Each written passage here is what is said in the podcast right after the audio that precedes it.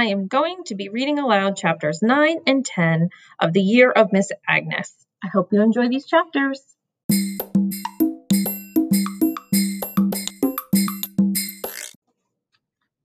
Chapter 9 In November, little Pete had to go to the trapline with his grandpa and his dad and his uncles. Little Pete's Auntie Bernie usually went to winter camp with them and did all the cooking. Big Bernie, we always called his aunt. She was really big, like little Pete, and could do anything a man could do. Once she even made a cabin by herself. Eight logs high, Grandpa said, and it was a good one, too.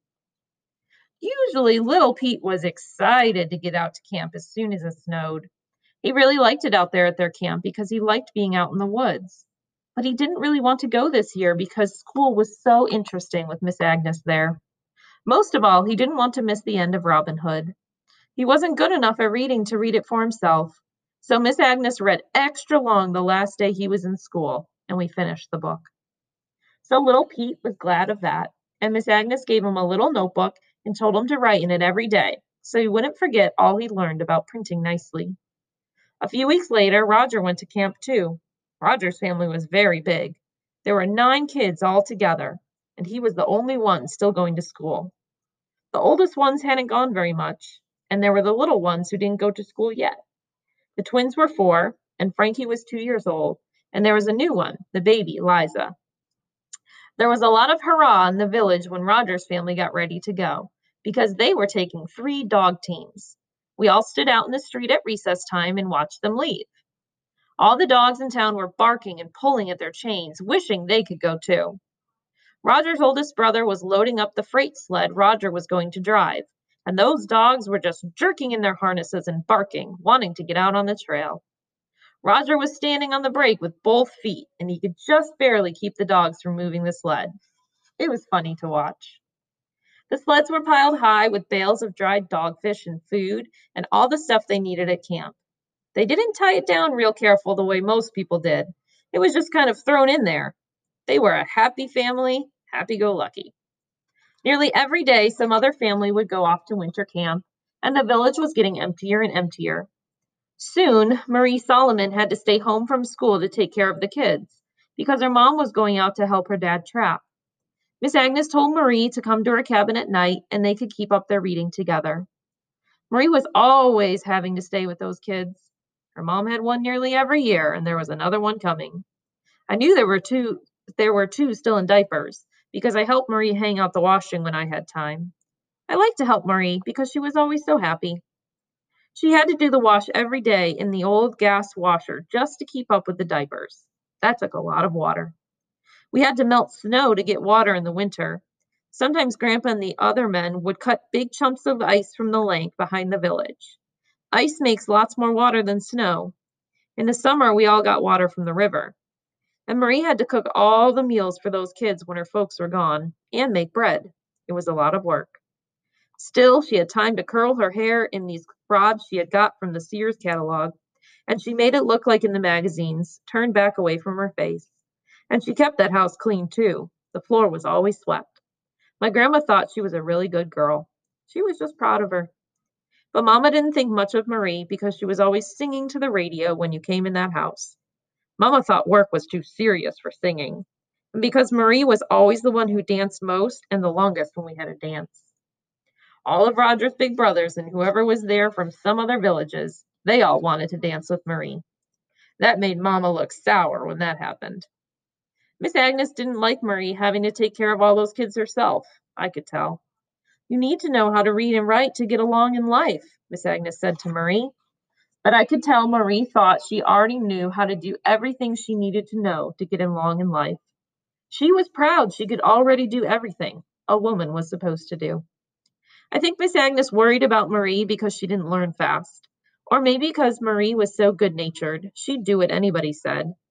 Anyway, she kept Marie at it, even if she wasn't coming to school with us.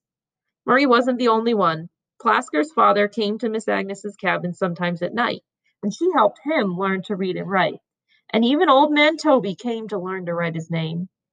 Miss Agnes didn't think school was just for kids. You have to keep learning all your life, she said. That was a good thing to think about, always learning something new. It wasn't like you had to hurry up and learn everything right away before the learning time was over. It was like you could kind of relax and take your time and enjoy it.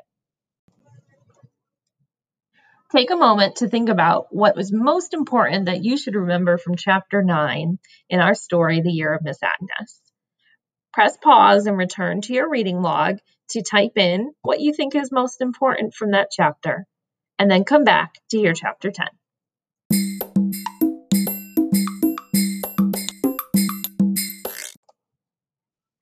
Chapter 10 There were a lot of different things we did in school with Miss Agnes that were fun. More fun than we ever had in school before. She had a little squeeze box like some of the old miners had. A concertina, hers was called. Theirs were bigger and square, and hers was little and sort of round with straight edges. She told us, but I forgot what you call that shape. Sometimes, any old time of the day, we never could tell when, she'd take it out of its little case and we'd sing. She taught us Polly Wolly Doodle and Barbara Allen and Loch Lomond and a million other songs. We'd ask her for the new songs we heard on the radio and we'd sing them for her, and she'd play those too. She was really good at Hey Good Lookin' and stuff like that. She'd put Bokko's hand on the squeeze box while she played, and Bokko could feel the music. Sometimes at night on the weekends, we have music and dancing in the community hall different times, like somebody's birthday or when everyone came in from beaver trapping, or a potlatch that we have for someone who's died. There are two or three nights of dances with a potlatch. Martin Olin always plays for dances. He has this violin he ordered from Sears, a really good one, and he could play anything. Hog River Dan has a steel guitar, and Bobby Kennedy has a mandolin, and they sound really good together. Martin has this one song, Cindy, that he always plays on the violin. And it's so happy that no one can sit still and everyone will dance. And they'll dance so hard that the dust comes up from the floorboards and puffs, like it's keeping time with the music. Even all of us kids dance, and Charlie Boy is the best of all. All the old ladies like to dance with Charlie Boy because he's so lively. Bokko can dance just like anyone because she feels the music in her feet somehow. Mama dances too, and sometimes she even smiles and laughs a little. Then she looks young almost.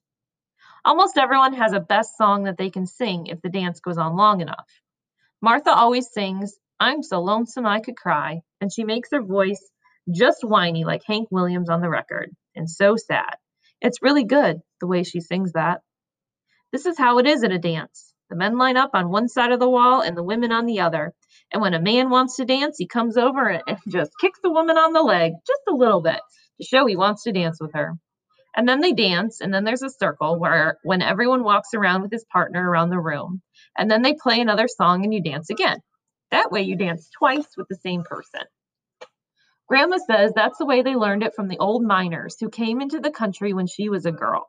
That's how everyone learned to play the guitar and stuff from those old timers and from listening to the radio. When we had a dance, we'd go get Mrs. Agnes and she'd bring her squeeze box. And that way she could play, and the guys who were doing the music could have a turn to dance. Boys, she knew some good ones too. Once she never played us in school because they didn't have words to sing. They were just like Martin's songs. You couldn't sit still. But Miss Agnes would never dance. She'd just watch us and laugh.